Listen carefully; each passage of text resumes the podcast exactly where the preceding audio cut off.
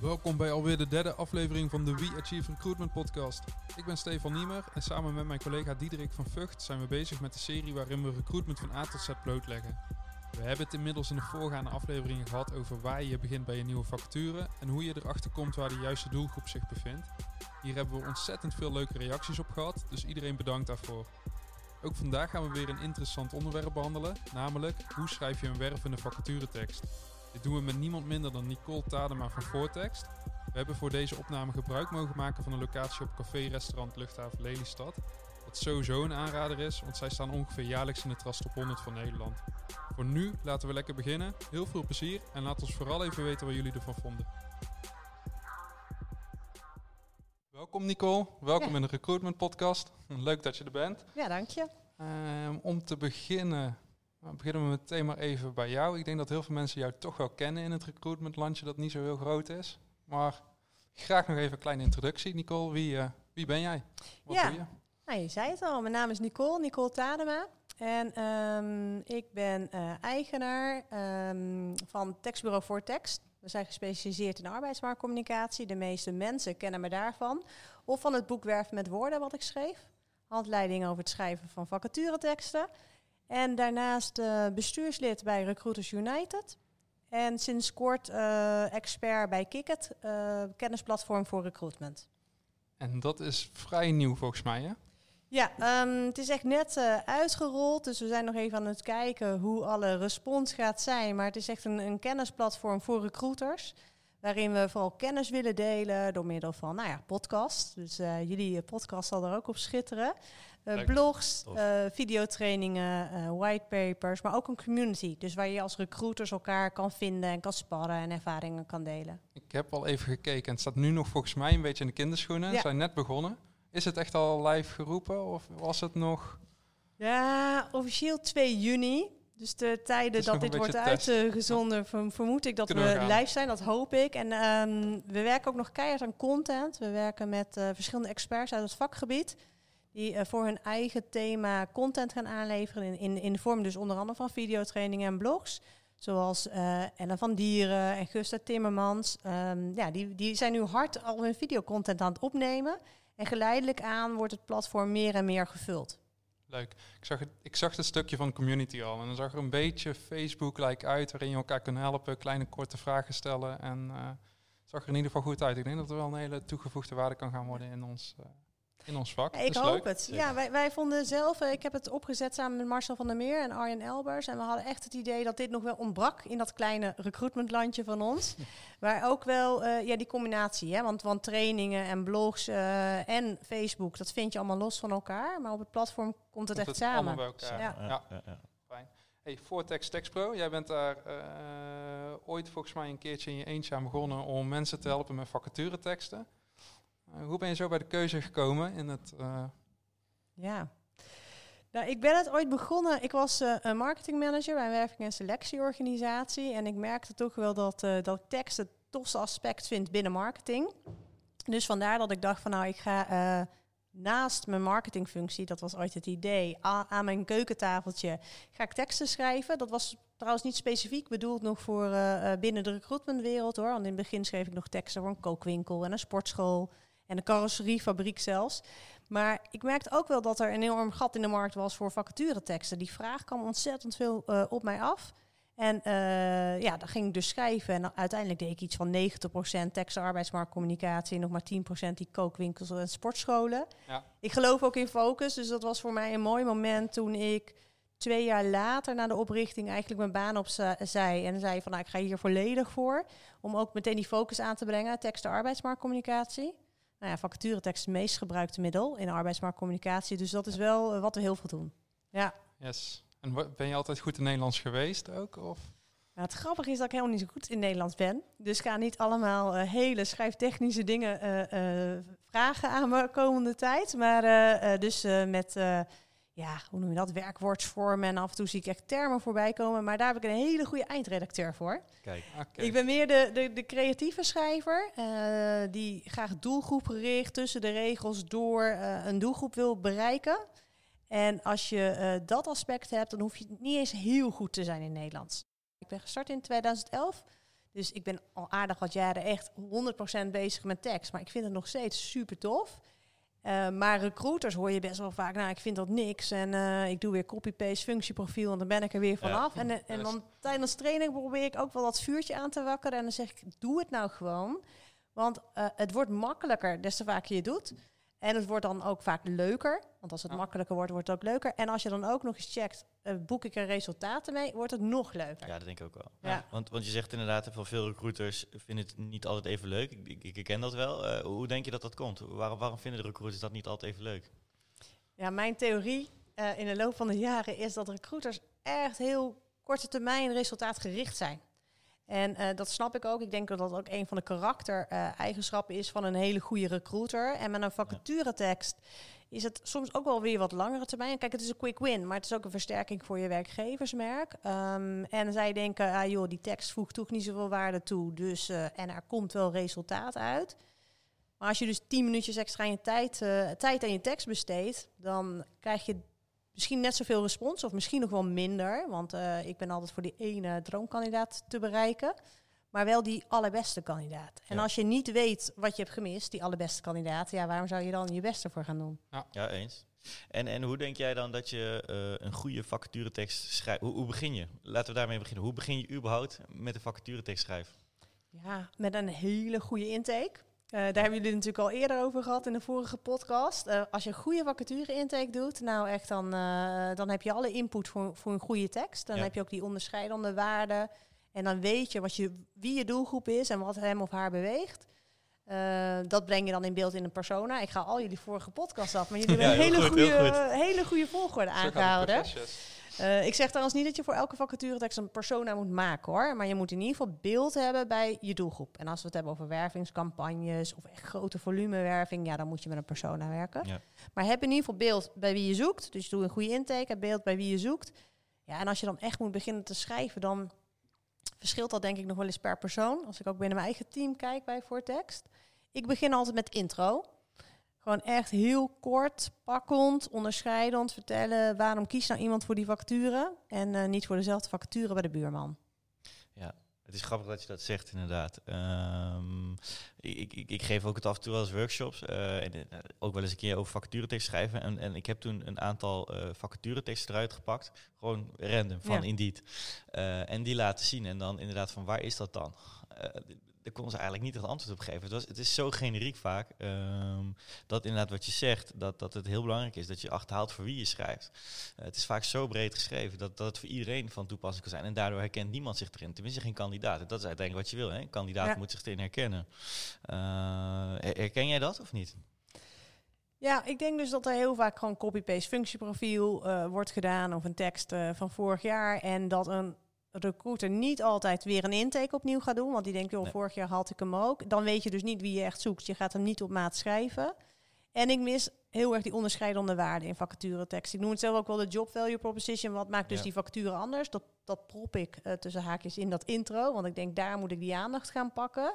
En dat moet altijd onderscheidend zijn. Dus het verschil blootleggen tussen jou en, en een soortgelijke vacature bij een andere organisatie. Als je dat tackelt, nou, dan heb je in ieder geval altijd een andere tekst dan de buren.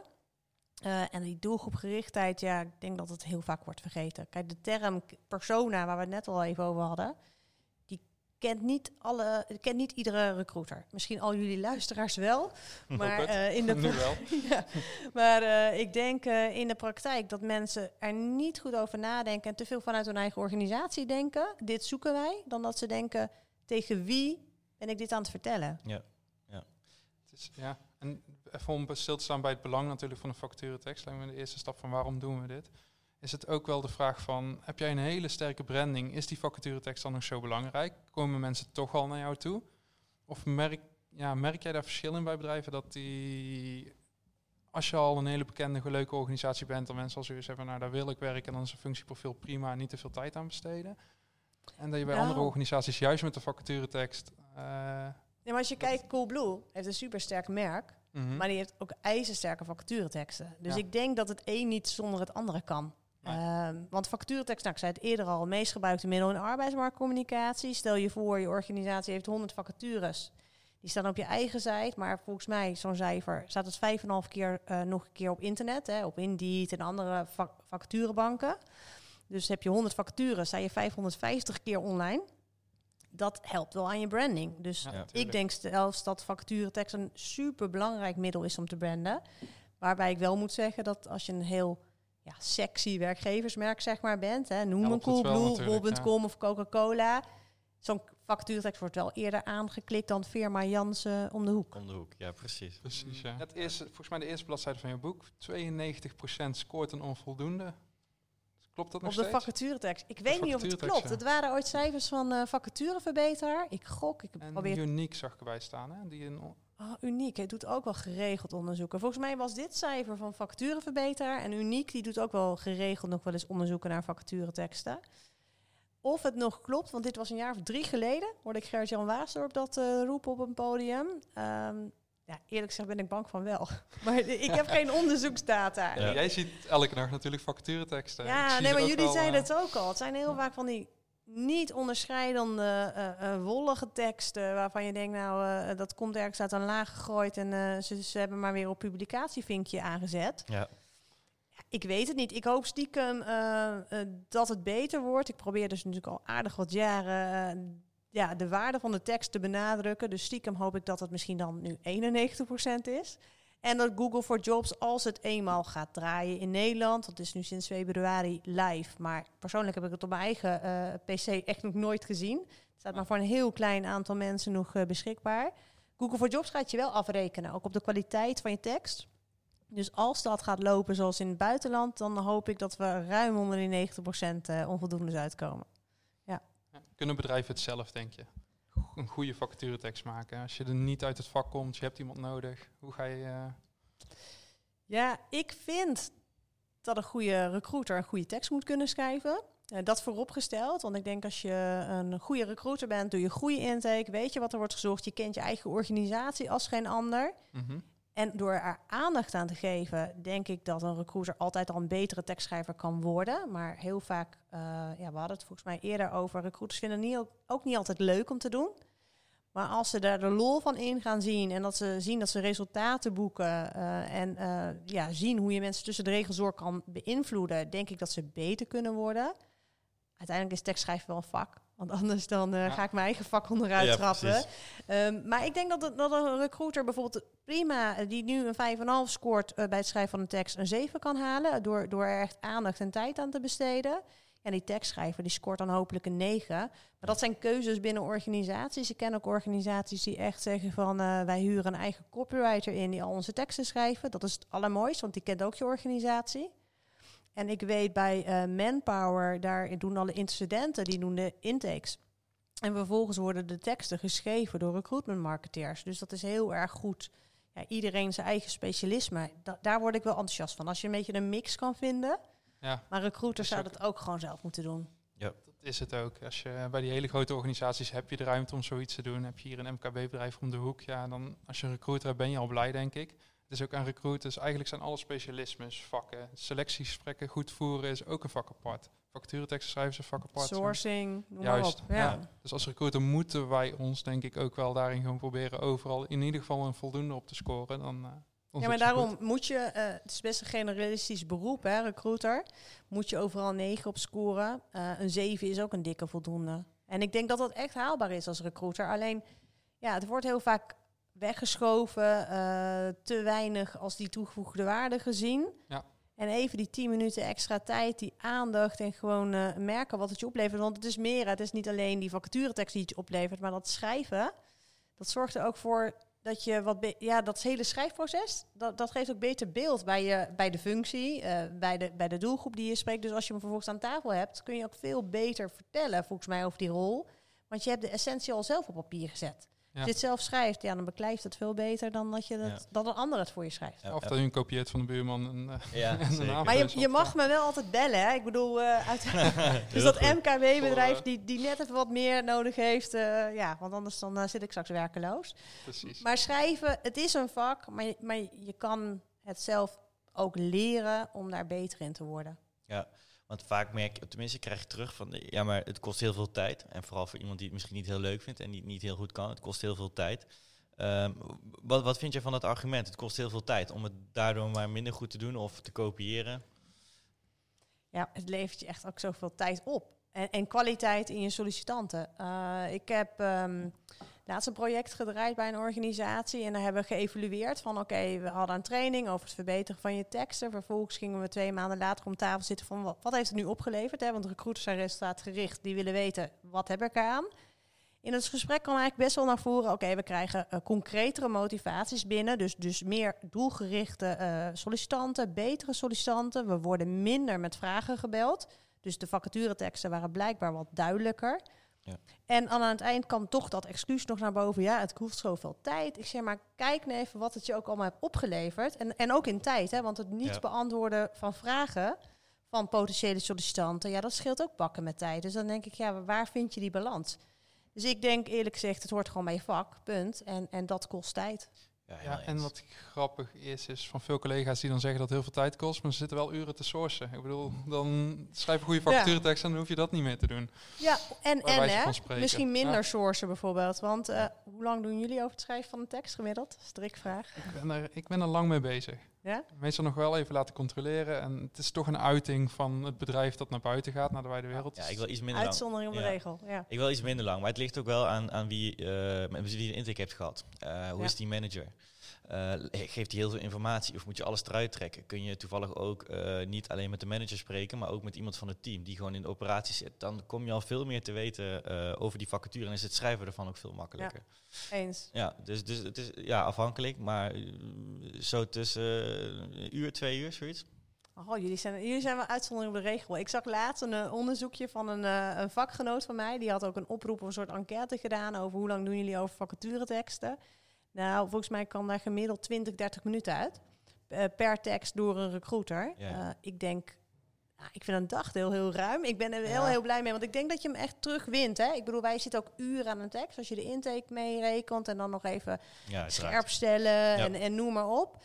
Maar, maar als tekstbureau doen we dat. En dat is ook waar, waar we ons geld mee verdienen. Uh, vind je dat het, wij, het waard is, die uren die je erin steekt? Ja, wij hebben ergens hetzelfde, omdat wij ook doelgericht schrijven en persona's maken. En dat het ook ons specialisme is met ja. Achieve. Toen ik echt als interim recruiter en ik had 60 vacatures in mijn bak liggen, ja, ah, dan... Kijk.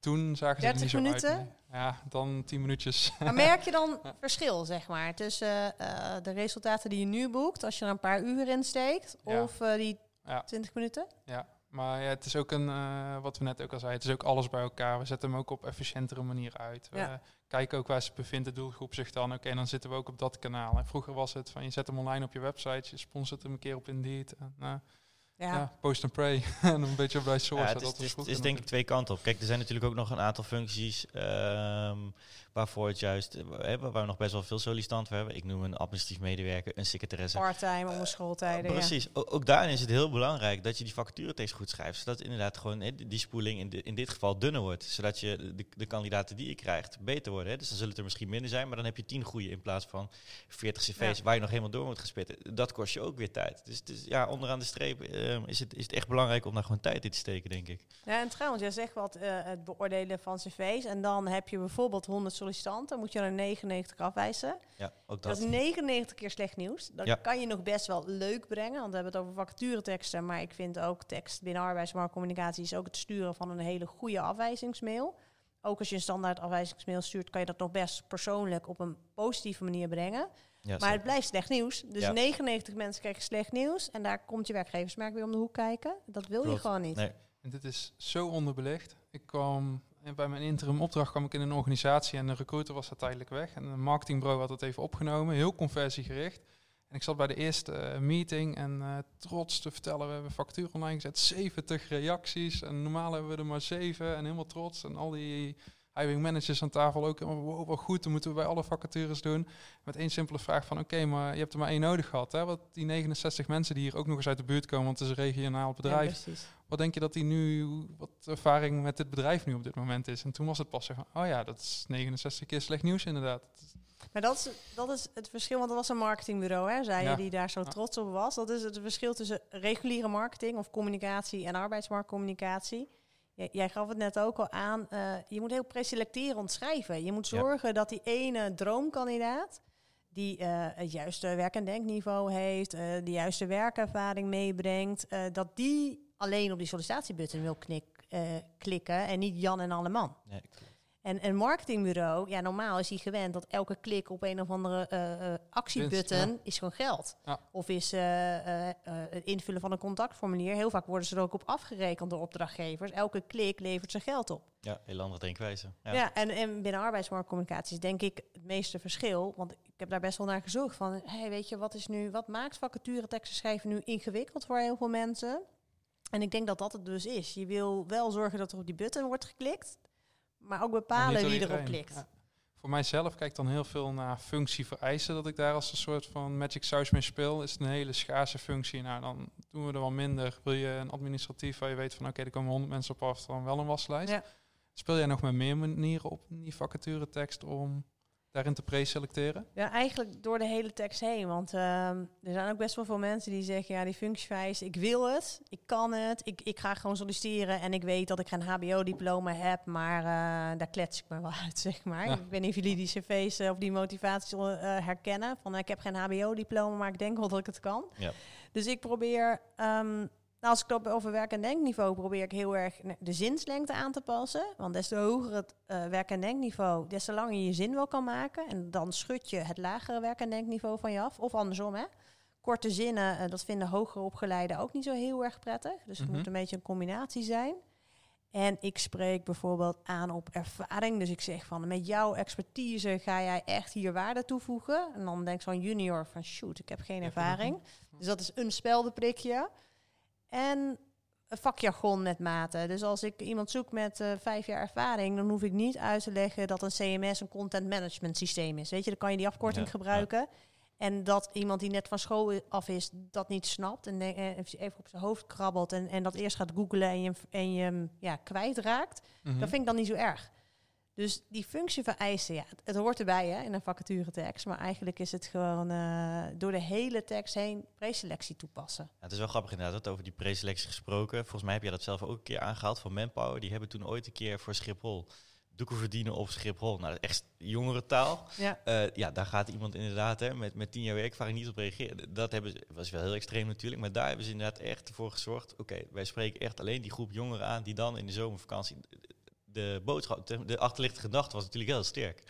Ja, het was, Eh, ik vond het echt een super tekst. Ja. En hij is heel erg in opspraak geweest. Want Ja, eh, ik vond hem gaaf, want hij viel op. Eh, ik werd echt door iedereen in mijn netwerk geappt van moet je kijken wat er nu online stond. En ik heb als eerste een, een screenshot gemaakt, want ik denk deze tekst staat vast niet vaak online, of niet lang online. Dat klopte, want hij is echt binnen een paar uur offline gegaan. Ik weet inmiddels dat Manpower eh, echt meer dan voldoende reacties heeft gehad in die paar uur. En alle ook, media ja. eromheen, want ze hebben het NOS-journaal volgens mij zelfs gehaald. Maar wat ik een nadeel daarvan vond, dat vond ik later, dat, dat mensen die voelden zich ook wel echt beledigd van bepaalde groepen. En ik denk, ja, je moet ook niet het gevoel creëren dat je mensen discrimineert. Dus ik, ik vind het en vond het een- echt een super toffe tekst. Maar ja, je moet wel oppassen dat, dat, dat je geen mensen keihard uitsluit, zeg Ja. maar. En dat gevoel werd bij een aantal mensen wel ja, gecreëerd. Dat, is- dat is een jammer. Maar ja, je moet, om iets te bereiken, moet je soms gewoon even je grens opzoeken. Dus ik, ik blijf het wel heel gaaf vinden wat ze hebben neergezet. Daarna heeft geloof ik ook niemand me- het meer ooit zo extreem gedaan. Maar inderdaad, wat- hoe, hoe zou je dat zeg maar zelf doen dan? Hoe zorg je ervoor dat die nuance goed is? Eh, dus het is inderdaad dat je wel eh, de, de juiste doelgroep aanspreekt, maar dat het niet inderdaad over het randje is. Dat is soms, eh, hoe noem je dat? Trial and error, zeg maar. Ja. Ehm, want ik denk dat Manpower ook niet deze ophef helemaal had verwacht. Nee, dat denk ik ook Eh. Had ik ook niet verwacht, zeg ik heel eerlijk. Maar jammer genoeg kom ik er niet zo heel veel achter. Want ik vind dat bedrijven niet heel uitgesproken durven te zijn. Dus ik zou best wel eens een keer een hele uitgesproken tekst willen eh, online zetten. Zeker als het bedrijf ook echt hè, iets, een bedrijf is met brani, noem maar op. Maar puntje bij paaltje. Soms krijg ik die vraag. Dan zeg ik, weet je het zeker?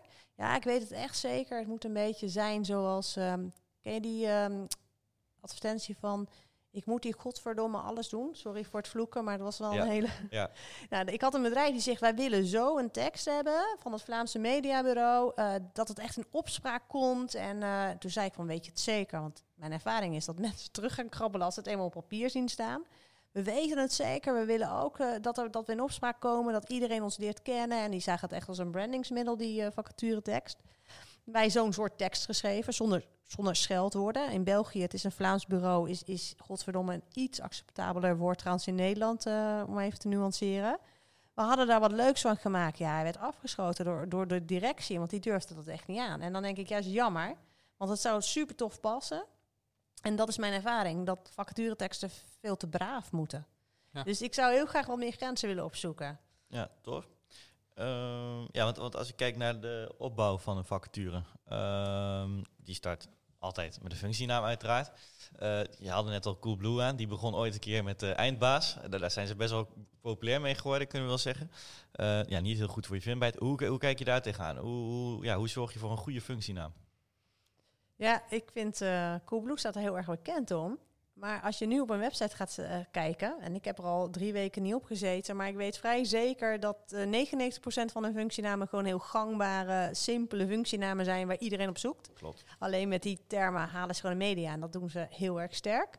Ik gebruik nu in de ondertitel. Dus het zoekwoord is wel goed, maar daaronder zie je dus van, uh, wat was het, van eindbaas, van manager. En dan staat eronder, ben jij de eindbaas die we Volgens mij gebruiken ze het nu zo. Dus ja, ik weet wel... bol.com doet dat in ieder geval. Oh, dan is bol.com, ja, sorry. ik weet niet, nee, misschien doet Coolblue het ook. Ik, uh, ik heb al even niet op een site gekeken. Hoewel ik laatst wel uh, even een bruggetje, kom terug op je vraag. Wat ik wel gaaf vond aan Coolblue is dat ze nu uh, zo'n agenda tonen. Dat zag ik onlangs. met dit is jouw leukste werkdag of iets. en Spielwork is daar al langer actief mee. Maar ik zag dat Coolblue dat nu ook op een vacaturepagina hadden toegevoegd. Maar ik ben dus even uh, niet op Coolblue geweest, dus misschien heb je helemaal gelijk. Goede functienaam. Ik heb daar heel simpel eigenlijk twee uh, methodes voor. A, vraag je uh, tijdens de intake af in welke functie is nu iemand werkzaam. Ja. Want ik denk dat dat het antwoord is op je vraag. En als je daar dan nog meerdere antwoorden krijgt, ga even naar Google Trends. En gooi het erin en je kan functienamen met elkaar vergelijken om te kijken waar wordt het meest op gezocht. Nou, waar het meest op wordt gezocht, dat is het meest gangbaar. Dus hou die dan aan. En qua branche, als we bijvoorbeeld een accountmanager zoeken, pak je hem dan gewoon accountmanager omdat je dan alle accountmanagers eigenlijk op je factuur binnenkrijgt? Of zeg je nou, dit bedrijf zit in de bouw, dus het is een accountmanager bouw? Ja, dat was mijn derde aanvulling, tenminste. Maar, maar zeker, ja. ja. nee, maar het maakt uit of je accountmanager bent in de bouw of uh, binnen de software. Uh, of accountmanager binnen de fashion of accountmanager rioleringsbuizen. Uh, mm -hmm. En die accountmanager in de fashion hoeft van mij niet te klikken op die accountmanager rioleringsbuizen. Dus daar begint je preselectie dus al. Ja, heel goed. Ja. Ik heb wel eens gewoon sollicitanten gehad en het was dan van, uh, misschien ligt het dichter bij elkaar, maar dan projectleider wegenbouw. En die dan solliciteert op de projectleider industriële automatisering, wat toch wel echt iets anders is, maar om juist die stap wil maken. En dan mis je die dan niet als je echt gaat zeggen, oké, dit is de projectleider industriële automatisering, want daar zoekt die wegenbouwer waarschijnlijk ja. niet op. En die kan wel interessant zijn. Of maar zou die klikken op een projectleider um, in, in bijvoorbeeld de fashion? Nee, dat dus lijkt me onwaarschijnlijk. Hij, ja, hij of zij, um, ik probeer me gewoon altijd bij alles wat ik doe te verplaatsen in die doelgroep. En als hij of zij heeft bedacht, ik wil wel een switch maken, dan gaat hij op die manier zoeken. Dus het kan best zo zijn dat, uh, uh, dat een verpleegkundige nu verpleegkundig is, maar die zegt, hey, ik wil de switch maken naar administratief medewerker. Dan gaat hij niet zoeken op verpleegkundige, dan gaat hij zoeken op, op administratief dan medewerker, junior administratief medewerker. En dat geldt ook voor die branche die jij noemde.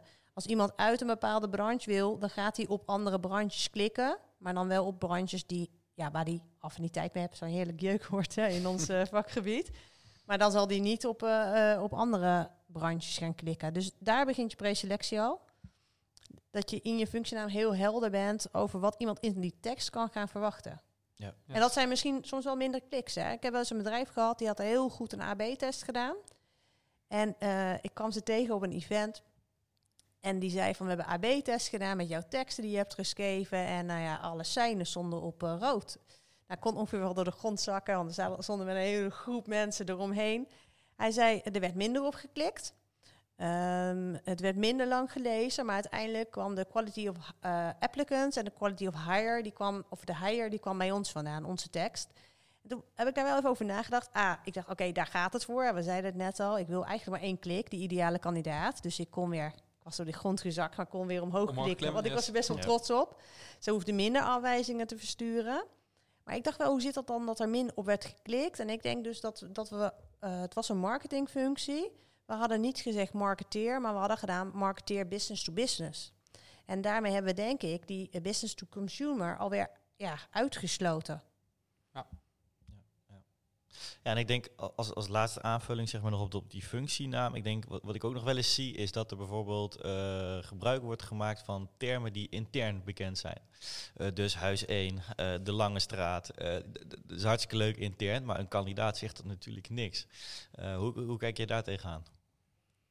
Ja, dan kom ik terug op het stukje. Probeer oogkleppen af te gooien en uh, te kijken vanuit die ogen van die kandidaat. Ja, Ik hoor heel veel van, dan, dan zeg ik eigenlijk wat jij zegt tijdens een intake. En dan zegt ze, ja, maar intern weten we wat we bedoelen. Precies. Ik zeg, maar we werven extern. Ja. Dus dat is, uh, en, en dat begrijpt dan trouwens iedereen wel, maar ze staan er op dat moment niet echt bij stil. Nee, nee. nee grappig. Ja. ja. Heb er wel eens over nagedacht om twee vacatures te maken met eigenlijk voor dezelfde functie. Dus dat je in ene wel zegt van ik pak uh, eindbaas, want die doet het zo goed op social media. En dat is dan eigenlijk weer dezelfde als de manager die je zoekt voor de, voor de organische vindbaarheid. Nee, maar, nee, maar het kan heel goed. Uh, ik heb het zelf niet bedacht. Meestal komen mensen toch echt wel met concrete vragen. We, we hebben een campagne, we willen dit, we willen zus, we willen zo. En uh, organisaties die het aanvliegen zoals jij het doet, die hebben meestal ook hun eigen copywriters of hun eigen marketeers in dienst. Dus ik denk dat ze niet heel snel bij mij aankloppen. Maar ik vind wel, uh, ja, ik vind, ik vind een heel goed idee. Ik denk ook dat het gebeurt. En ik denk ook, wat ik, wat ik mis, en dat probeer ik nog wel eens te opperen, is van, hey, zullen we twee teksten maken? één voor mobile en één voor, voor de desktop. Want mobile vindt die oriëntatie heel erg plaats. Ja. Gemiddeld genomen, een beetje afhankelijk van je doelgroep, solliciteren ze wel via een desktop. Dus dan gaan, hebben ze hem gezien. Dan uh, onthouden ze hem. Dan gaan ze uh, later inloggen via een desktop of een laptop en dan gaan ze reageren. Die versie mag mijn inziens best wel uitgebreider zijn. Ja. Maar ik ben nog op zoek en hij mag zich uh, melden naar een organisatie die, daarin onderscheid maakt. Ik heb daar ook wel eens met mensen uit het vak gespart van, hey, ken jij een club zoals die? Maar ik ben er nog niet achter. En, en daarin vind ik dat er wel verschillen gemaakt moeten worden. Maar jouw uh, visie van, hé, hey, ik doe één grappige tekst met een grappige functienaam om in social te delen. En ik zet de, de standaard tekst elders op mijn website. Ja, ook Zou nog. top idee. Ja. En uh, ik heb volgens de wou ik, ik wilde je sowieso nog altijd vragen, want ik heb ooit een keer een vacaturetekst van jullie gezien voor een tekstschrijver, maar dat was een infographic. Hoe doet dat het qua jobboards, qua vindbaarheid, qua uh, hadden jullie daar apart dan ook nog een vacaturetekst bij? Want dan is het een soortzelfde manier als dit natuurlijk. Of?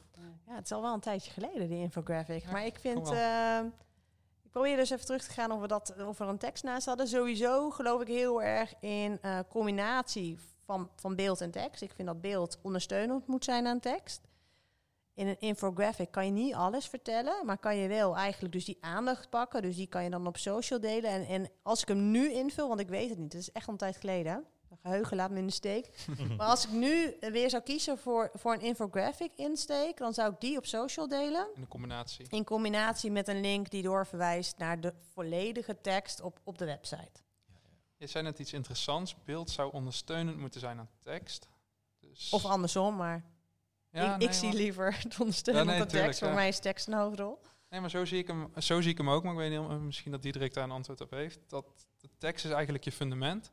En al de grappige filmpjes en social media updates en alles wat je qua arbeidsmarkt communicatie eromheen trekt, zeg maar, dat valt altijd weer terug op de vacaturetekst. Tot nu toe, zo zie ik het. Het is een soort van uh, fundering, denk ik. Hè? Uh, de, fundering van het huis. Het, het begint, de, de, fundering moet goed zijn, zoals bij een huis. En dat is denk ik je vacaturetekst. Uh, en daarna ga je inderdaad uitbouwen, denk ik, hè, met video's, foto's, recruitment marketing, campagnes wellicht. want vaak zie je ook dat er vanuit daar weer door wordt verwezen, toch weer terug naar die vacaturetekst. Ja, zo'n tekst is bijna naslagwerk. Ja, vreselijk als het zo klinkt. Want dan zou het echt zo'n boekwerk moeten zijn. Zo moet je een vacaturetekst ook niet zien. Maar ik, ik denk wel dat je een punt hebt. Maar ik ben nu uh, in gesprek met een organisatie die nieuwe werkenbijsite wil lanceren. Waar ze vacatures in verschillende vormen gaan aanbieden. Waaronder trouwens in podcast. Uh, uh, maar ook in video en in tekst. Ze mogen ons bellen trouwens. Ja, ja oh. zeker. Ik, ik zal het doorgeven. Maar dan denk ik, ja, elke doelgroep vraagt wel om, een, ander medium. Zeker uh, de laatste generaties. Uh, uh, nou ja, ik heb twee pubers. Ik weet niet of zij heel erg text-minded zijn, zeg maar. Die zijn gewoon meer video-minded. Maar uiteindelijk zorgt tekst er wel voor dat je bijvoorbeeld gevonden wordt in, in Indeed en in Google for Jobs en in Google zelf en andere vacaturebanken. Ja, Je hebt het nog wel nodig. Dus om te zeggen, ik trek dat fundament weg, want we hebben een leuke Ja. video en laat ze daar maar gewoon op klikken en meteen een sollicitatieformulier erachter. Ja, zeker. Kijk, een vacaturetekst is, is nu nog vaak geschreven, maar wellicht inderdaad met het oog op de toekomst is dat inderdaad wellicht wel gewoon een toffe video waarop je re- reageert eh, en kan klikken. Hè, dat proberen we natuurlijk nu ook in, in eh vacatureteksten met, met gewoon alleen maar tekst bijvoorbeeld en af en toe misschien een foto nog. Maar om die drempel om te solliciteren natuurlijk zo laag mogelijk te houden. Dus, dus inderdaad ook met je ATS-systeem te kijken van oké, hoe kunnen we dat formulier zo klein mogelijk krijgen? Niet meer dat je inderdaad je cv, motivatiebrief eh, en nog twintig andere vragen moet invullen, want dan duurt het gewoon te lang. Dan ben je kandidaat Ja. kwijt. Ja. Nou, dan kan je hele goede tekst schrijven, maar als je zo'n lab van eh, formulieren moet vullen, ben Ja. je kwijt. Ja. En ik wou nog wel zeggen, ik denk wel, want het wordt mij best wel vaak ook gevraagd van, hey, eh, heeft de tekst toekomst? Hè? Want je ziet dat video wel heel veel trein wint. Maar ik denk uiteindelijk, en misschien ligt het aan mijn leeftijd, dat kan ook. Maar een video, die, die kijk je. En als je dan even iets wilt teruglezen, Ja, waar staat dan? Ja. ja. weet je, een tekst kan je altijd even scannen en, en Ja. gaan naar, naar die elementen die voor jou ertoe doen. En die, je kan dingen overslaan. En dat is in video of in podcast, is dat wel weer wat lastiger. Want stel je voor, ik doe dat ook wel eens, als ik een video kijk, denk ik, oh, dit wordt een beetje saai. Ik ga even naar 10 minuten verder. Maar misschien was er in die 10 minuten wel echt iets heel tofs of interessants gezegd. En bij, bij Ja. tekst scan je er doorheen. Ja. Dus ik, ik denk dat tekst er altijd zal zijn, maar dat alle andere elementen wel een steeds belangrijkere rol gaan Ik spelen. kan ook niet zo makkelijk terugspoelen qua, oh dat had ik wel gehoord, maar waar was dat ook weer? Ja, dan ben je tien minuten aan het zoeken van, Ja. dus dat is met tekst Ja, ik denk ook de reden dat, dat je steeds meer video, eh audiofragmenten, maar ook foto's ziet, is, het werkt allemaal natuurlijk enorm versterkend eh, aan, aan de vacaturetekst. Hè, dus inderdaad, wat je zelf ook zegt, eh, misschien verdwijnt het niet, eh, maar juist die foto's en die video's, die versterken natuurlijk wel enorm hè, die, die eh, vacaturetekst. Dus waarschijnlijk ook de conversie dat mensen zullen solliciteren als daar een toffe video bij zit van het team waarin je komt te werken. Dat is heel anders dan dat je dat op papier schrijft. Van, hè, het team bestaat Ja. uit vijf men- mensen, een directeur, een manager en, en, en, en drie account managers. Dat dit, ja, als je dat ziet, is dat al heel anders. Dan hè, Ja, krijg je wat. Ja, Ja, maar als je zo'n video ziet dat ze in een driedelig pak of in een hoodie rondlopen, dat, cultuur. dan weet ja, je ook beter, match ik daarbij. En ik denk, Precies. terwijl je dat zo zegt, denk ik, eh, ik denk dat het de aantrekkingskracht slash preselectie vertegen eh, versterkt. Ook dat. Ja. Want stel je voor, ze, ze eh, lopen in hoodies en jij denkt, ja, ik wil toch elke dag met mijn stropdas om. En nou ja, misschien voel ik me dan niet thuis. Dus dat is een ding. Ja. Maar ik denk ook dat het uiteindelijk, en daar doe ik het ook voor, het schrijven van een hele goede tekst, dat het de, ja, hoe noem je dat, de duurzaamheid van het dienstverband ver- verhoogt. Ja.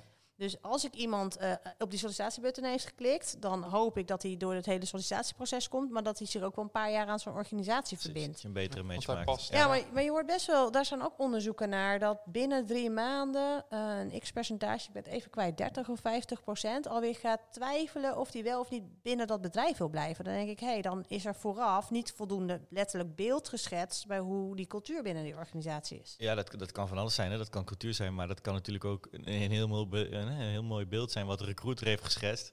En de sollicitant komt binnen, trekt de deur open en die, die, die, die, die schrikt zich rot bewijs van. Eh, dat, Ja. ja. dat het beeld, beeld komt gewoon niet overeen met wat is geschetst. Dus ik denk dat daar ook nog wel iets in zit.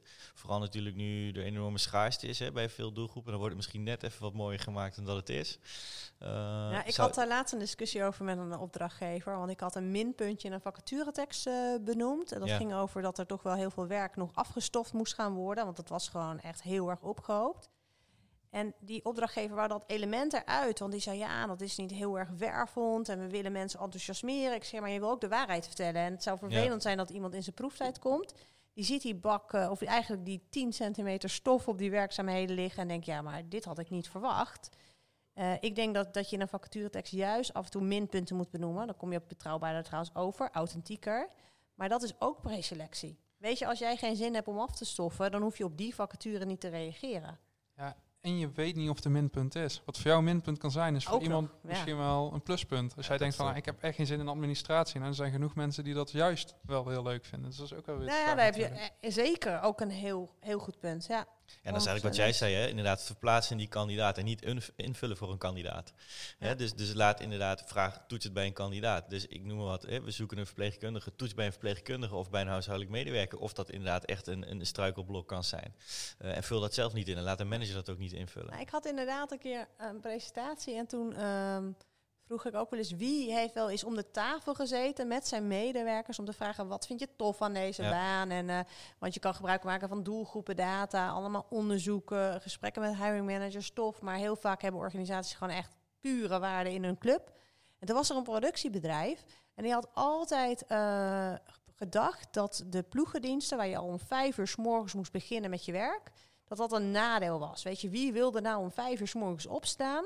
En zij hadden zo'n pizza-sessie eh, georganiseerd met een productiemedewerkers van wat vind jij tof aan het werken hier? Want we willen een campagne starten en eh, we willen graag ja, jullie daarover mee laten denken. En juist dat vroeger beginnen, dat kwam er echt uit dat dat heel waardevol was. Want dan konden ze bijvoorbeeld hun kinderen van school eh, afbrengen. Of joh, ik ben een ochtendmens, laat mij maar om vijf uur starten, dan heb ik nog wat aan mijn dag. En zo de aanname die dus binnen recruitment heerste van nou, eh, niemand wil om vijf uur zijn bed uit. Ja, misschien willen recruiters dat niet. Exact, Maar- de recruiters willen dat waarschijnlijk niet. Nee, precies. Ja, Dat is, ja, ja, ja. Dus, dus inderdaad, een mooie aanvulling van jou. eh ja. gaat niet lopen invullen voor mensen. ja tof. heel even terugtrekken nog. We waren bij, eh, we beginnen met de vacaturetekst en eh, we Als beslissen Heel het goed. begint, functienaam. dan eh, gaat het mis. Ja. Precies. Om hem heel even af te sluiten, want ik had voor mezelf nog wel opgeschreven. Ik zie heel vaak erin staan de functienaam. Er staat er nog man-vrouw achter. Vaak ook nog of ze senior, junior zijn. Of het fulltime, parttime is. Dat wordt allemaal in zijn functienaam gepropt. Ik, ja, ik vind het er niet heel aantrekkelijk uitzien. Is dat wel iets wat, eh, wat jij aan zou bevelen? Eh, eh, wel en niet. Even nadenken hoor. We hadden het er eerder al over een goede functienaam met de toevoeging van een branche. Dus bijvoorbeeld accountmanager bouw.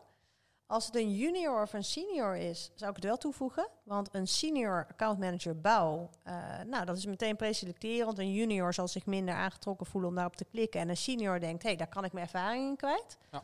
Dus dat voegt mijn inziens toe. Parttime voegt ook toe. En die MV, ja, ik, ik vind het ook heel lelijk. Ik vind sowieso dat elke organisatie gewoon zowel mannen als vrouwen eh, moet aannemen. En niet moet kijken van eh, wie iemand is, maar eigenlijk kan hij deze functie goed uitoefenen. Dus ik vind dat sowieso wel een discussie eh, dat ik denk van, nou, moeten we daar zo spastisch bijna over gaan doen? Maar ik zou niet de titel gebruiken, MV. En weet je, zorg in je tekst dat je laat zien dat je open staat voor iedereen als je daar over, wat over wil zeggen. Maar eh functienaam gewoon eh, junior account manager bouw, helemaal prima. Maar ga niet beginnen over eh, MV er nog achter. En plaatsnaam is trouwens ook een ding, zie je ook best wel vaak. Ja. Zou ik ook niet doen. eh, mede omdat Google for Jobs ook aangeeft van nee, da- daar krijg je minpunten voor eh, bij ons. En dat zal ook ergens op gebaseerd zijn, Google kennende. Ja, precies. Kan je in de tekst natuurlijk gewoon zetten. Ja, ben je, hun hebben natuurlijk aparte velden waarin je dat kunt invullen. Eh, dus ze willen het niet in die titel hebben. Dus vandaar dat ze dat waarschijnlijk doen. Ja. Ja, man-vrouw, daar heb ik volgens mij wel een keertje iets over gelezen dat, het wel, dat je het moet benoemen. Klopt dat? Nee, je moet het niet benoemen, maar je moet alle suggestie uit de weg gaan dat je eh, eh, alleen een man zoekt of alleen een vrouw. Dus stel je voor, je schrijft een tekst voor een timmerman. Dat is ook echt wel zo'n hele mannelijke functienaam. Laat dan wel ergens in de tekst weten eh, dat je open staat voor zowel man als vrouw. En dat kan je ook doen door te zeggen, jij bent de timmerman die zijn of haar ervaring inzet bij. Ja. Hè, dat zijn of haar, dat laat al zien dat vrouwen ook mogen reageren. Maar je ziet ook teksten van, eh, jij bent de timmerman die zijn ervaring inzet en zijn mannetje staat. En als je dat te vaak doet, dan zou je de suggestie wekken. Alleen mannen mogen reageren.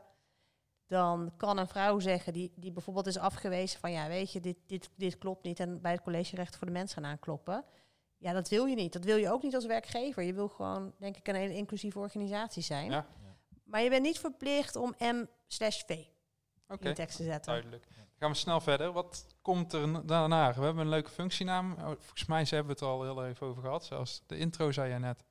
Ja, de aandacht pakken. Ja, de Eh, intro. Het kan ook, ehm, meestal is dat een beetje een regel of vijf. Maar het kan ook gewoon één teaserzin zijn waarmee je de, de aandacht pakt. Ja. Eh, want die aandacht pakken, zeker online, is wel echt een uitdaging. De aandachtspannen van iedereen die eh, dendert achteruit eh, met alle ja, mobiele afleiding die je hebt. En je hebt alles om je heen. Je hebt je tv aan, ondertussen zit je op je mobiel, eh, kinderen die om je heen, heen hangen. Dus aandacht pakken, dat is het belangrijkste. En dat, dat doe ik dus met een intro. En dan ga ik over het algemeen genomen heel kort vertellen... Ja, waarom moet je echt ook deze vacature hebben? En die doelgroep pakken. Ik noem het ook wel eens de trailer van een film, weet je. Als ik die trailer Ja. heb gezien, dan wil ik dat kaartje van die film eh, ook kopen. En dan, ja, dan kom ik wel door die hele tekst, eh, wurm ik me wel heen. Als die trailer tof is, dan heb je ze binnen. Precies. Ja. Heb je daar een gave voor nodig om een leuk eh, pakkende ijsbreker of intro te schrijven? Of kan iedereen dit? Hoe zie jij dit? Jij hebt er natuurlijk ervaring mee. Ja, het is wel het allerlastigste stukje. Eh, ik weet niet hoe jullie het ervaren, de intro schrijven. Ik heb heel vaak dat de hiring manager zelf al met een leuke intro komt. Die... Ja, heb je echt goede hiring managers? Ja? Nou, als ik daarop in mag haken, soms heb ik echt wel eens, dan, dan stel ik een vraag. Bijvoorbeeld, ik, ik, ik kan niet zonder de vraag in de intake, dus van waarom kiest iemand voor deze baan bij jouw bedrijf en niet bij een ander soortgelijk bedrijf? Mhm. Heel vaak noem ik dan de naam van de concurrent, want dan schud je zo'n hiring manager wel wakker. Wakker, hè? ja. Waarom bij KLM en niet bij Transavia? Oh ja, ja, hallo, maar dat is duidelijk. Eh, en dan soms heb je zo'n hiring manager die echt gewoon een antwoord geeft. Dat ik zeg, oh, ik hoef alleen maar mee te typen. Ik krijg er gewoon voor betaald. Dat is echt gewoon een briljant antwoord, maar niet altijd Niet hoor. altijd. Nee. En dan, ja, ik vind intro, en ook als ik kijk trouwens naar mijn collega eh, copywriters, wel het lastigste van de tekst. Want alles Ja. moet samenkomen. Hè? Je wil je hele vacature in een paar luttele woorden eh, ja, onder woorden brengen. Als het kan ook nog even wat SEO erin. Want eh, die zoekwoorden in het begin proppen, dat eh, levert weer pluspunten op bij Google. Dus intro is wel het lastigst, maar het levert ook wel op. Want ah, je, je zuigt ze in, in de tekst en je kan hem ook vaak in social media bijvoorbeeld gebruiken. Om, om weer die vacature te, Ja, om weer die te boosten. Zeker. Wat ik, wat ik vaak zelf ook nog wel eens doe, is inderdaad vragen van... wat is nou het allerleukste van jouw werk? Ehm, en dan kom je er vaak achter dat dat is een bepaald aspect... of, of een bepaalde eh, deel van de dag... eh, wat inderdaad echt het, ja, met een beetje de unique selling point is van die functie. En, en dat probeer ik inderdaad altijd mee te nemen in die intro. Ja. Ja. Nou, als je goede vragen stelt, heb je het halve werk. Wij Ja. hebben ook wel eens gehad, dan luister ik mee met een beginnende copywriter met een eh, telefonische intake. En dan vraagt ze inderdaad van, wat is de unique selling point van deze vacature? Ja, zo'n hiring manager die normaal op een productieafdeling bijvoorbeeld Ja. staat, die, die heeft daar geen idee van, weet je. En die, die, die hoorde ik dan stamelen aan de andere kant van de lijn. En als je dan zo een vraag stelt, van, van hey, eh, wanneer gaat iemand met een glimlach eh, naar huis aan het einde van een werkdag? Ja, dan krijg je goede antwoorden. Ja, ja, ja. ja tof. Ja, laten we het hebben eh, over de functieomschrijving. Natuurlijk ook een belangrijk onderdeel. Wat ga je doen? Voor veel kandidaten natuurlijk hartstikke belangrijk. Ehm, hoe, hoe vlieg jij dat aan? Ja, eigenlijk altijd anders. Want ik denk dat iedereen eh, andere voorkeuren heeft. Dan hebben we het weer over die doelgroep. Dat is weer het magische woord van Ja, vandaag. heel goed. Maar eh, kort samengevat adviseer ik eigenlijk altijd wel recruiters om het op één en dezelfde manier te doen. Om dat schrijfproces dus voor zichzelf wat makkelijker te maken. Want Ja. ja, ja schrijven kost tijd, hadden we het net al over. Maar je kan het ook efficiënt doen. En dan doe ik zelf de standaard manier is eigenlijk in lopende tekst ga ik de hoofdverantwoordelijkheid omschrijven. En dat is voor mij heel vaak het antwoord op de vraag: wat gaat er nou mis als deze factuur niet wordt ingevuld? Want dan heb je meteen de essentie naar boven. En vervolgens in een opsomming eh, al die subverantwoordelijkheden omschrijven. Van oké, eh, dit hoofd, deze hoofdverantwoordelijkheid die geef je vorm doordat je deze, deze en deze taken gaat eh, vervullen. En als je dat voor elke tekst gaat doen, dan zal je zien dat daar eh, ja, ook dat het schrijven weer wat sneller gaat. En dat je ook goed de inhoud weet vorm te geven. Want, want denk je zelf dat dat een van de belangrijke... Of laat ik het anders zeggen. Je ziet vaak dat, dat vacatureteksten beginnen met een heel stuk over de organisatie. Dat ze in 1945 zijn opgericht door twee broers. Eh, dat hele stuk, ik zie je al lachen, dus dat, dat zegt al wat. Eh, of denk je inderdaad dat het belangrijker is om te benoemen inderdaad van wat je gaat doen. En, en wie, hoe je team eruit ziet. En, en wat de cultuur is en de sfeer. Eh, waar denk je dat kandidaten vandaag de dag meer waarde aan hechten? Over het algemeen genomen het laatste. Ik kan me wel voorstellen bij een accountmanager dat hij eerst wat meer wil weten over het product. Want hij weet toch wel wat hij moet gaan doen. Ja. Eh, dus die, die gaat denk ik heel erg voor dat product. Hè, die rioleringsbuizen of die bouw, eh, bouwmaterialen. Dus dat zou nog wel een uitzondering kunnen zijn. Maar werksfeer sc- scoort hartstikke hoog bij eh, de poolfactoren van de Nederlandse beroepsbevolking. Ja. Dus werksfeer is super belangrijk en inhoud van de functie waar we Ja. het net over hadden. En die organisatie, ja, sta er kort bij stil. Want het is wel belangrijk, wat doet een organisatie? Uiteraard. Maar vooral, hoe is het om hier te werken? Ja. Ja, heel goed. En dan komt dan naar op het lijstje bedrijfsomschrijving. Bij Ja. jou in ieder geval hebben we het daar net al heel even bij stilgestaan, de opbouw van de vacaturetekst. Dat we beginnen met intro, functieomschrijving, bedrijfsomschrijving, functievereisten, arbeidsvoorwaarden en dat je hem afsluit. Ja. Eh, om heel even snel nog dit rijtje. Is dit op basis van wat mensen willen lezen en dat die van belangrijk naar minder belangrijk loopt? Of wat is de gedachtegang hierachter? Ja, het is een beetje gebaseerd, of een beetje gebaseerd. Het is ehm, gebaseerd op uh, AIDA-model, marketingmodel. Hè, attention, interest, desire, uh, action. Uh, vereiste is daar die vreemde eend in de bijt. Daar hadden we het eerder al over. Ik denk dat je dat door je hele tekst moet heten, heen weten te, te breien eigenlijk. Hè. Die zinslengte en af en toe iemand complimenteren op zijn ervaring. Of een beetje enthousiasmeren dat, dat hier een, een stap gezet kan worden.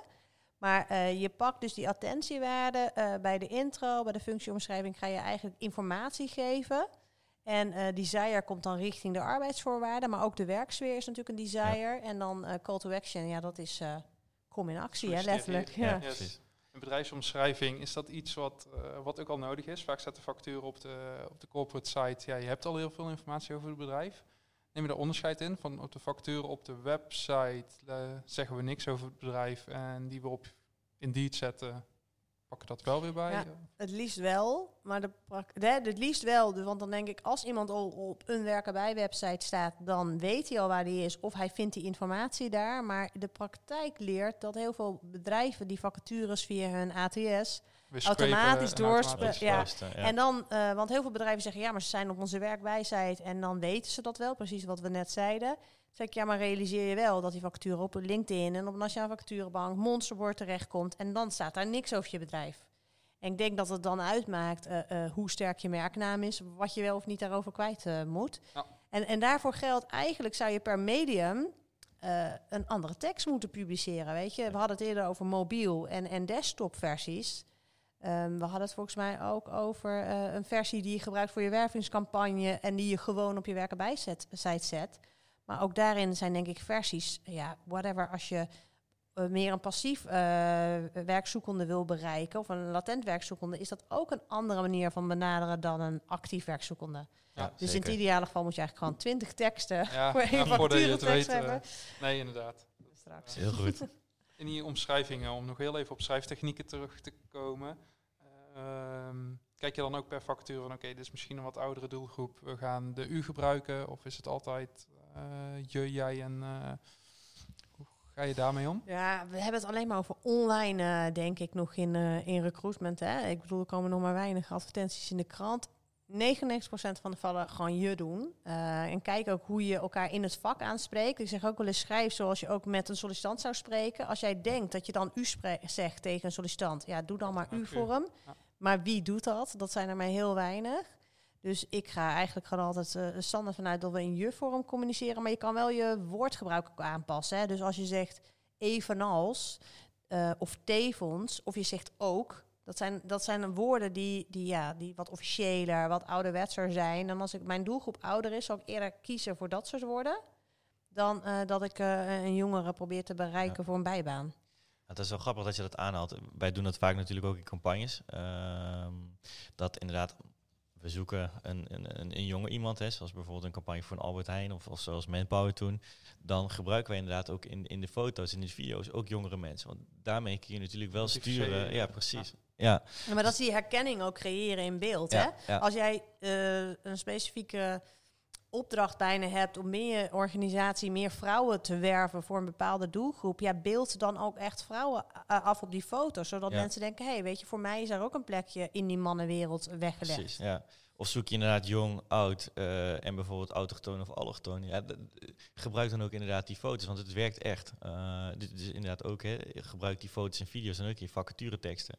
Als je zo'n diverse doelgroep zoekt. En als je dat naar tekst uh, omdraait, want, want ik, ik blijf erbij, foto- en videomateriaal werkt supergoed ondersteunend. Ja. Maar ook in tekst kan je best wel veel, ja, bijna trucjes toepassen. de ene de mensen van een bepaalde achter, achtergrond houden bijvoorbeeld wat meer van opzommingen. Dus, dus dan kan je ook daar weer denken, hey, wat vindt mijn doelgroep prettig? Ja. En met quotes, weet je, als op het moment dat jij een, een vrouw wil benaderen, uh, vraag aan een vrouw om te vertellen hoe zij het werk ervaart. Maar dat kan ook van verschillende achtergronden zijn. Want een Henk geeft een heel ander acht, uh, uh, ja, beeld dan een Mohammed bijvoorbeeld. Ja. Weet je? En laat zien dat je een inclusieve organisatie bent. Ja. En laat iedereen daarin aan het woord. Ja, heel goed. Jij zei net even het stukje hiervoor van ik kijk vaak als je u tegen de sollicitant zou zeggen, dan zou ik het ook zo schrijven. Dat betekent ook dat je schrijf- of uh, spreektaal aanhoudt versus schrijftaal, wat veelal in vacatureteksten toch wel gebruikt wordt. Ja, ja, wel wat minder zie ik nu schrijftaal. Maar eh, ja, ik zeg altijd schrijf zoals je ook spreekt met een kandidaat. En dat heeft ook te maken met internet en de ontwikkelingen van de afgelopen jaren. Eh, tijdens je studie eh, word je er eigenlijk op eh, ja, gekeurd. En dan gaan ze met een rode pen er doorheen als je het zou proberen. Maar ik ga met een rode pen er doorheen als ik schrijftaal zie. Doe spreektaal, dat komt ook geloofwaardiger over. De boodschap blijft beter hangen. Dat, dat blijkt ook uit onderzoeken. Ja. En je, bent, ja, je verlaagt de drempel richting doelgroep. Want online is echt gewoon zo'n vluchtig medium. Dan moet je geen ingewikkelde, even zo eh, gechercheerd, eh, teksten online gaan zetten. Ja, we moeten een beetje naar de afronding toe. Ja. Dus we gaan meteen naar de volgende stap toe. En eh, vrij belangrijke, de arbeidsvoorwaarden. Laag in het lijstje, dat vind ik toch wel weer raar. Want ik denk dat het iets is wat mensen meteen scannend zoeken van... oké, wat gaat het verdienen, wat krijg ik, wat levert het me op? Ja, ik ben nu toevallig met een opdrachtgever bezig die ermee start. Dus ik ben ook super benieuwd wat daar uit eh, de AB-testen zeg maar komt. Die, Ja, maar die start gewoon met, met de arbeidsvoorwaarden. Ehm, maar het is ook wel dus een stukje dat desire creëren. Arbeidsvoorwaarden zijn heel belangrijk. Specifiek salaris, hè, die scoort eh, al jarenlang gewoon op nummer 1 als reden voor een andere baan te gaan kiezen. Dus eh, misschien eh, moeten we met onze tijd mee en, en, en die ook wat hoger gaan opschuiven. Heel veel vacatureteksten komt hier niet eens voor, hè? Nee, nee. Volgens mij heb ik jou in jouw boek een percentage dat het... Ja, Ik durf het niet meer hardop te zeggen. Ja, in, maar het, in het boek staat volgens mij dat 86% van de vacatureteksten geen eh, salaris ehm, vermeldt in, in, in euro's. Ik heb goed nieuws.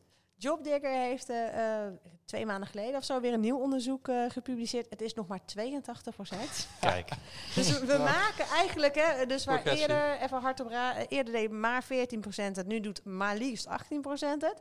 Het benoemen van concreet salaris, gewoon in euro's. Ja, je wil gewoon, ik had eerder over die televisie eh, kopen. Je wil gewoon weten wat iets kost of wat iets gaat verdienen. Kan ik mijn huur en mijn hypotheek gewoon nog betalen? Of Ja. moeten we terug naar een, een tweekamerflatje? Ja. Salaris, eh, even los van alle andere secundaire arbeidsvoorwaarden. Je vermeldt het gewoon. En er zijn weer allemaal redenen om het niet te doen. En doorbreek dat salaristaboe. En Google for Jobs hebben we het ook al eerder over gehad. Die geeft dat ook aan als een van de rankingsfactoren. Wij hadden het net voordat we aan het opnemen waren, waren we gezellig aan het kletsen. En toen hadden we het toevallig over dingen die we dan wel eens niet benoemen, omdat ze zo vanzelfsprekend voor ons zijn. Ja. En dat is een hele grappige, want dat doen we met arbeidsvoorwaarden ook, heb ik begrepen. Dat we dingen achterwege laten die eigenlijk wel veel waarde Ja. zouden toevoegen. Ja. Zoals vakantiedagen. Vaak hebben we zoiets van, ja, die zijn toch voor iedereen hetzelfde. Nou, dat is helemaal niet het geval natuurlijk vaak. Ehm, heel veel werkgevers staan er zo in van, ja, hoef ik niet te benoemen, want dat weten ze wel. In ieder geval, zie jij dit zo? ja, ik denk dat dat weer het verhaal is van intern en extern. Eh, ik heb oprecht ook organisaties gehad die zeiden... ja, we hebben niks bijzonders te melden, wat jij net zegt. En dan ga ik doorvragen. En toen bleek dat ze 32 vakantiedagen hadden, eh, gratis sportschoolabonnement, reiskostenvergoeding. Reiskostenvergoeding is ook gewoon niet verplicht en dus niet vanzelfsprekend. Ehm, en uiteindelijk in ieder geval had ik dus dat gesprek eh, met die dame die zei, ja, wij hebben niks bijzonders te bieden. En toen kwamen we uit op een lijst van 20 dingen, inclusief fruit op de afdeling. Het kan hem ook in kleine dingen natuurlijk ja, zitten. zeker. Ja. En vervolgens eh, hadden we gewoon een waslijst met, met 20 punten in waar voorheen niks werd geboden, letterlijk en figuurlijk. Hadden we nu 20 bullets om te vullen. Ja. Ja, dat is een beetje die oogkleppen afzetten. En, zeker als je langer bij een organisatie werkt, zijn sommige dingen vanzelfsprekend en dat is super mooi. Maar realiseer je wel dat je die tekst schrijft voor iemand die de organisatie niet kent. Ja. En, ju- en juist die kleine dingen denk ik dat dat tof is. Zo'n zo'n eh, mand eh, met, met fruit. Of inderdaad, we gaan eh, één keer per maand bolen met z'n allen. Dat zegt wat over de cultuur van het bedrijf. En ook de cultuur in, in, van het team waar je komt te werken. Dus ik denk dat het juist goed is om dat soort dingen ook juist te benoemen. Ondanks dat een werkgever misschien denkt van ja, maar dat doet het toch niet toe. Nou, wat heel grappig was, er was echt, ik denk al vier jaar geleden, een onderzoek dat eh, goede koffie heel belangrijk is voor werknemers. En ik vind het leuk om dingen heel concreet te maken. Dus tot aan het merk koffie wat er geschonken wordt, zeg maar. Vind ik hartstikke leuk om dat te omschrijven. Maar ik verbaasde me er ook wel een beetje over, over dat onderzoek. En toen dacht ik, hoezo doet koffie daartoe? Maar eh, dat heb ik met een paar mensen zo besproken, zoals wij hier ook aan tafel zitten. En toen kwam er eigenlijk uit, als er goede koffie wordt geschonken, dan wordt er goed voor het personeel gezorgd. Dus weet je, dat, dat, dat koffiestukje, Ja, dat kan zoveel ja, meer ja. eh, betekenis hebben. Ja, inderdaad. Ja. En dat geldt dus ook voor, voor eh, sportschool en voor fruit op de afdeling. Dat betekent dat er goed voor je gezorgd wordt. Ja.